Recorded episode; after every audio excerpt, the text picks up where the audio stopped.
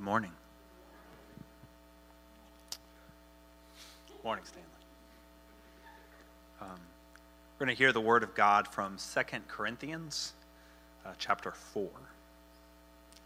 Therefore, since through God's mercy we have this ministry, we do not lose heart. Rather, we have renounced secret and shameful ways. We do not use deception, nor do we distort the word of God. On the contrary, by setting forth the truth plainly, we commend ourselves to everyone's conscience in the sight of God. And even if our gospel is veiled, it is veiled for those who are perishing. The God of this age has blinded the minds of unbelievers so that they cannot see the light of the gospel that displays the glory of Christ, who is the image of God.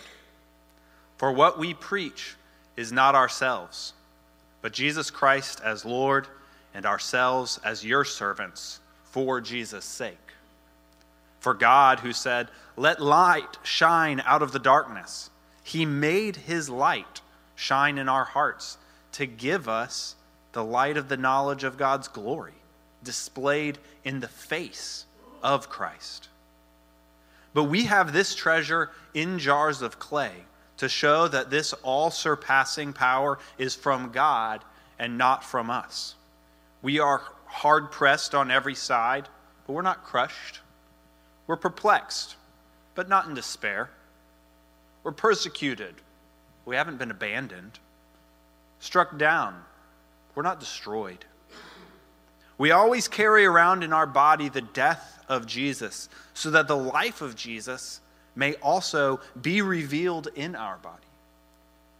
For we who are alive are always being given over to death for Jesus' sake, so that his life also may be revealed in our mortal bodies. So then, death is at work in us, but life is at work in you. It is written, I believe, therefore I have spoken. Since we have that same spirit of faith, we also believe and therefore speak. Because we know that the one who raised the Lord Jesus from the dead will also raise us with Jesus and present us with you to himself. All this is for your benefit, so that the grace that is reaching more and more people may cause thanksgiving to overflow to the glory of God. Therefore, don't lose heart. Though outwardly we are wasting away, yet inwardly we're being renewed day by day. For our light and momentary troubles are achieving for us an eternal glory that far outweighs them all. So we fix our eyes not on what is seen, but on what is unseen since what is seen is temporary, but what is unseen, that is eternal. This is the word of the Lord. Thanks, James. The year was 1985. A serial entrepreneur named Mac Anderson had an idea for a business. He hired a team of graphic designers and enlisted them to put together a series of posters. His mission to cover the empty wall spaces in offices across America. He called the business Successories. You've seen them everywhere. These motivational posters featuring sports and outdoor photographs paired with pithy words and quotes of encouragement. They're in your doctor's office, hanging over the desk of, of the supermarket manager, maybe even in your workplace. The photos are dramatic, they look like a 2000s Windows screensaver, and they encourage us to be the best we can be, to succeed, to forgive, to shoot, to score. You might recognize this one. It's probably their bestseller, Teamwork. It's the fuel that allows common people to attain uncommon results. How many of you have seen these posters before? Well, a few years ago, someone made a knockoff of these posters. a, a twist to produce the perhaps equally well known demotivational posters. Fit, fittingly for sale at despair.com. Here are some examples mistakes. It could be that the purpose of your life is only to serve as a warning to others. Doubt. In the battle between you and the world, bet on the world. Humiliation. The harder you try, the dumber you look. Losing. If at first you don't succeed, failure may be your style. and despair. It's always darkest just before it goes pitch black. we laugh because we know what it's like to be discouraged. Have you ever been discouraged? Has life ever made you feel like giving up? I've titled the message this morning, Hope When Life Hurts. And can we be honest with each other this morning? Life hurts sometimes. There are days, there are weeks, there are seasons of our lives when trials and afflictions, pain and suffering, they just show up on our doorstep. And the question I have for us this morning is when discouragement and despair come knocking at our door, how do we keep from losing heart? How do we keep from giving up? I think that's the primary question lingering in Paul's mind as he writes 2 Corinthians 4. Almost like bookends of the chapter, verse 1 and verse 16 highlight for us the theme of Paul's message. Therefore, we do not lose heart. We're a few weeks into this series in Second Corinthians, and by way of reminder, let me, let me just highlight some of the context for why Paul is writing these words.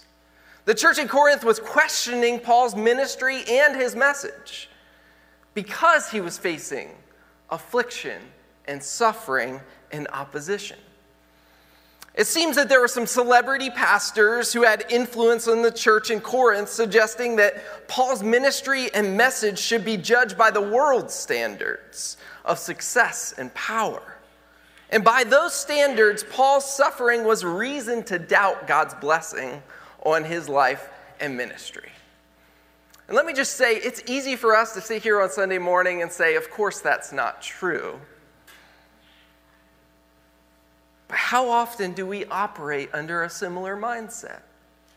How often do we assume that God's blessing is found in seasons of prosperity and health?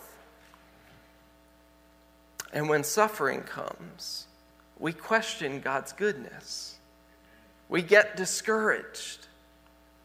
And if that's you this morning, I want you to hear the sincerity in my voice when I say this. You are not alone. The scriptures are filled with individuals and communities who struggled with this very question. That when suffering and pain enter our lives, how do we reconcile God's goodness and his power? And I want to suggest that these first few chapters of Second Corinthians are not simply Paul giving us a trite or simplistic answer to suffering. But I think it's Paul wrestling through the complexities of his own suffering and sharing that struggle with the church. And I think Paul is pointing us to the reality that God delights in redeeming suffering and using it as a platform for his power and grace. And so when Paul says, therefore, we do not lose heart, there's an implied struggle there. Paul dealt with discouragement too.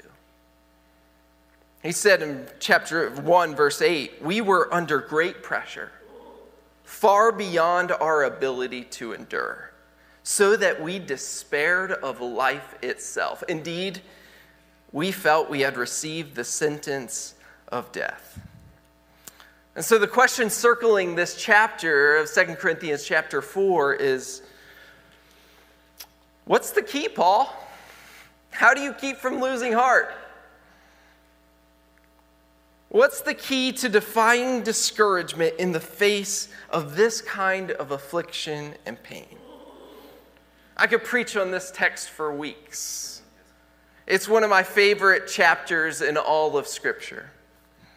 The, the depth of Paul's explanation of our hope in the midst of suffering is profound and practical. And so, that being said, uh, my goal this morning in our limited time is not to explain everything in this chapter, but to help us see the big picture and apply it to our lives. And so let's jump into 2 Corinthians chapter 4. And as we do, I want to suggest that one of Paul's keys to not giving in to discouragement, how, he's able to say we keep from losing heart, is that the glorious light of the gospel causes us to see life differently. And the first way that the light of the gospel causes us to see life differently is, is it causes us to see ourselves differently. We see ourselves different, differently in the light of the gospel. No, notice what he said here in 2 Corinthians 4, verse 5 For what we preach is not ourselves but Jesus Christ as Lord and ourselves as your servants for Jesus' sake. And then when he jumps down to verse 7, he says, But we have this treasure. What is the treasure? Well, the verse before he says, The light shone in the darkness and has made his light shine in our hearts to give us the light of the knowledge of the glory of God displayed in the face of Christ. You know what that is? That's the good news of the gospel that we have access to God through Jesus. And it changes the way we see ourselves. And, and how does that relate to not losing heart? Well, here's what Paul's saying in this. In these first few verses, he's saying, I believe that God changes lives, not me. And so, as he thinks about his ministry and the suffering he's facing and the opposition and maybe the temptation to look at the numbers of people being impacted, he says, I don't lose heart because I believe it's God who removes the veil. I believe it's God who changes lives. So, what I'm going to preach is not me, but I'm going to preach Jesus. And so then in verse 7, he makes this, this key statement for us in this chapter. In verse 7, he says, We have this treasure, the glory of the gospel, that we have access to Jesus. We have this treasure in jars of clay to show that the sur- all surpassing power belongs to God and not to us. And so the, the, we see ourselves differently in the light of the gospel because it causes us to see that we are frail. We do face suffering. We do face some hard and broken realities in this world. And Paul uses this image of jars of clay jars of clay in the ancient Roman world were, were simple, often cracked, very easily broken, everyday use jars. And so he's saying, we have fragile lives. We aren't extraordinary. We aren't an ornamental dish in which God puts, us at, puts his gospel in display. He puts his gospel in ordinary people. Why? to show that the all surpassing power comes from God and not ourselves. And so, as, as he moves forward in this, uh, he not only do we see ourselves differently in light of the gospel, but we see our suffering differently in light of the gospel. And I think this is part of the key for us, as Paul says, we do not lose heart. As we start to see that God delights in redeeming the most hard and hurtful things in our lives and using them as a platform for his power and grace. And for some of us, that's a little bit hard to hear because suffering is hard, it does hurt. And I want you to hear me in saying this God is not the author of suffering, He is the redeemer of suffering. We live in a broken world marked by the painful effects of sin.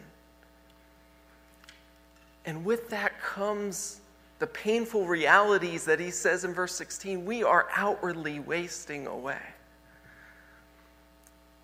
But in that context, God delights in redeeming the most hard and hurtful things and using them as a platform to show that He is good, that He is powerful, and that He brings life from death. You probably noticed as James was reading this text, Paul talks about how we carry around the death of Jesus so that the life of Jesus may be manifest. You're kind of like, what is Paul talking about? And, and, and next week in chapter 5, we're going to explore the glorious reality of the resurrection. But what Paul's doing in this text is saying the resurrection, and I, will often say this to us this is kind of a framework when the New Testament talks about resurrection. It's a historical event. Jesus rose from the dead. Paul says in 1 Corinthians 15 if Jesus didn't raise, our faith is futile. We are here for no reason this morning. But Jesus rose from the dead. It's a historical reality, but it points us to a future reality that we too, who have put our faith in Jesus, will rise with him. But when the New Testament writers talk about resurrection, it almost seems like they're using it like a metaphor, like it's part of, um, part of our present experience. And this is where um, resurrection is a, a present reality for those who have put their faith in Jesus. And he, here's what that looks like Jesus rose from the dead. And so, because of that, we have hope that we too will rise. And that changes our present perspective, our present reality of how we view suffering. Because we have a God who brings death, brings life from death. And so when we look at our lives and we see these painful realities that we are outwardly wasting away, we look to Jesus, his death and resurrection, and we see a framework. It becomes the fabric of who we are as followers of Jesus. That we are fragile. We are, we, we do experience pain, but God brings life out of those things. In a moment, Mary's going to come and um, share with us a little bit of what this has looked like in her life. But I want to suggest for us, as we think about 2 Corinthians 4, I, would, I want to suggest that the key to defying discouragement is not denying the pain of suffering. Paul's real. He goes through that list. We are, we are pressed on every side, but we're not crushed. We're persecuted, but not abandoned. He says in verse 16, we are outwardly wasting away. He's honest. This world is painful. But the key to defying discouragement is depending upon the resurrection power of Jesus in the midst of those spaces and believing that Jesus can make us new. Oh, a few years ago, I saw an advertisement for Olay Age Defying Daily Renewal Cleanser. Now, I don't want to step on any toes this morning. Um, but Olay age defying daily renewal cleanser, the advertisement claimed that results would be visible the, mom- the minute it is applied, making your face look smoother and feel softer. And I want to suggest that while Olay can try to hide the wrinkles that we see in the mirror, it cannot hide the discouragement that we often feel in our soul. 2 Corinthians 4:16 says, "We though we are outwardly wasting away, yet inwardly we are renewed day by day." Some of you know firsthand the reality of Paul's statement that we are outwardly wasting away. Maybe you're tired and weary from the pressures of life, your family, your job, some of you are having trouble sleeping at night. Some of you have a mom, dad, brother, sister, friend who, with one word, can identify with Paul's statement cancer, stroke, disease. And you feel the pain of suffering with them. And your heart's discouraged. Verse 16 says, So we do not lose heart. Though we are outwardly wasting away, yet inwardly we are being renewed day by day. The container of Olay says that the key to defying age is daily application to the face. But I want to suggest that the key to defying discouragement is daily renewal of our soul. And how do we do that? We look to the light of the gospel of the glory of God in the face of Jesus. As Lawrence pointed us to in chapter 3, as we behold the glory of Jesus, 2 Corinthians 3, verse 18, we are being transformed from one degree of glory to another. And as we experience that inward renewal, we have strength to press on. And we can say with Paul, we do not lose heart. Those words of the hymn writer kind of ring true that the things of earth grow strangely dim in the light of his glory and grace. Mary's going to come and help us put this on and wear it. Oh, wait. He said we were pounding it before I come up. I remember being 15 years old I was on a family vacation, and this verse kept coming to my mind. These words that I couldn't quite put my finger on. And um, I borrowed my dad's work phone and went up to the top floor of the vacation rental we were in. And I laid down on that bed and I decided, I know what I'm gonna do. I can't figure out this verse. I'm gonna call somebody from youth group, and certainly he will know what verse I'm talking about. So I dialed Peter Fry's cell phone, and don't tell him, but I totally liked him. so thankfully, Peter answered, and I was saying, okay, there's this verse in my head. It's something like, our bodies aren't doing great, but our souls are doing okay because of Jesus. And thankfully, he knew exactly what I was getting at. He said it was 2 Corinthians chapter 4 verse 16. Therefore, we do not lose heart. Though outwardly we are wasting away, yet inwardly we are being renewed day by day. That's it.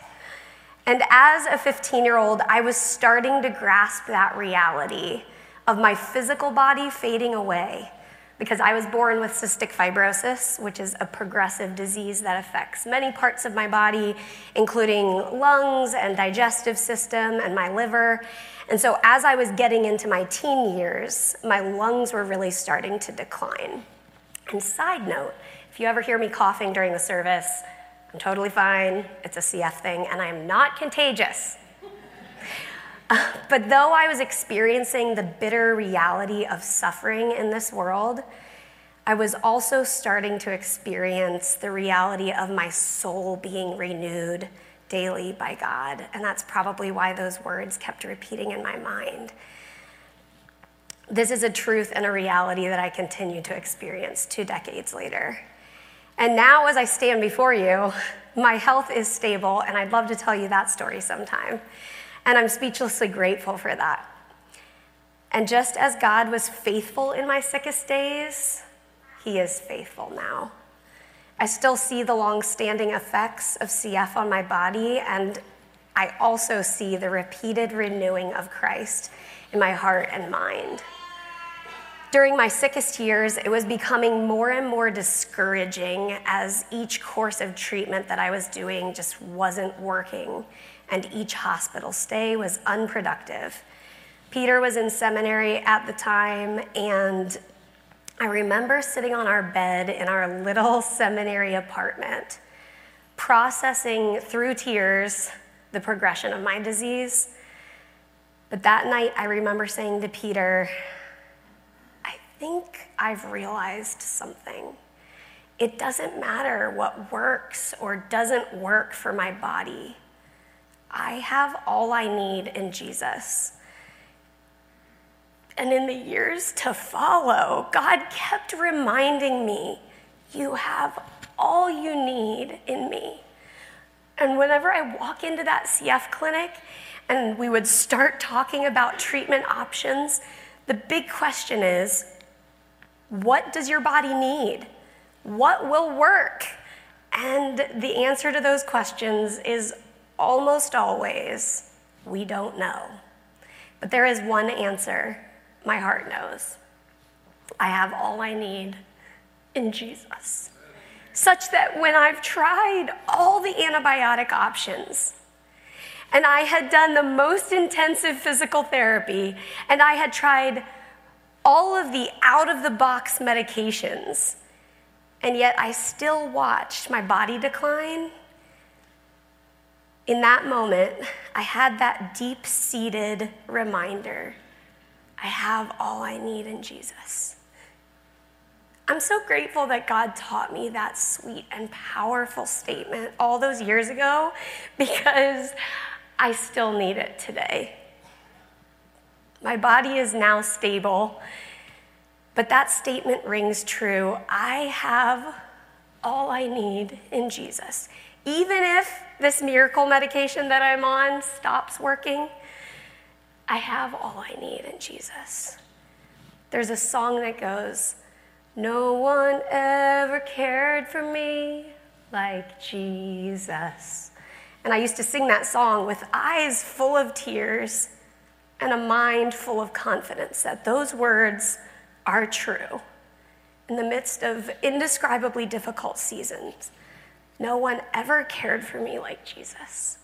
And now, Fast forward many years, and I find myself singing another portion of that song as well. Let my children tell their children. Let this be their memory that all my treasure was in heaven and you were everything to me. And that's my prayer now that my children and my foster children would see the reality of 2 Corinthians chapter 4 verse 16 alive and on display in my life and my prayer is that it will be true in their lives as well that no matter the wasting away that they will live through in this earthly experience that their hearts would be daily renewed by Christ not many in this room will experience having a chronic lung disease, but everyone here will experience the reality that we are outwardly wasting away. And my prayer for my children and my family and my friends and myself and for all of us here is that though our outer bodies are wasting away, our inner selves will be renewed day by day. And let's be honest Life in this broken world is full of suffering and pain. It can be easy to lose heart. The key to defying discouragement is not to deny the pain, but to depend on God's power, to come back to his throne of grace daily, to be renewed by his power, to be reminded of our hope, and to realize anew that we have all we need in Jesus. And as we do, we echo Paul's words. We have this treasure in jars of clay to show that the surpassing power belongs to God and not to us. Would you pray with me?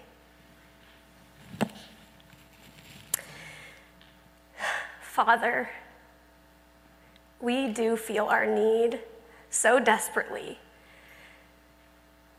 for you to renew us.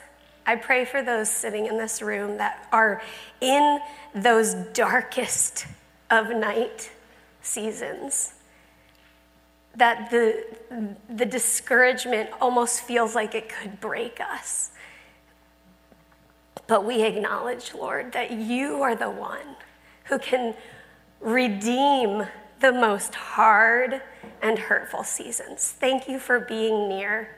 I pray that those who are hurting today would feel your nearness. To you be the glory and the honor. Amen.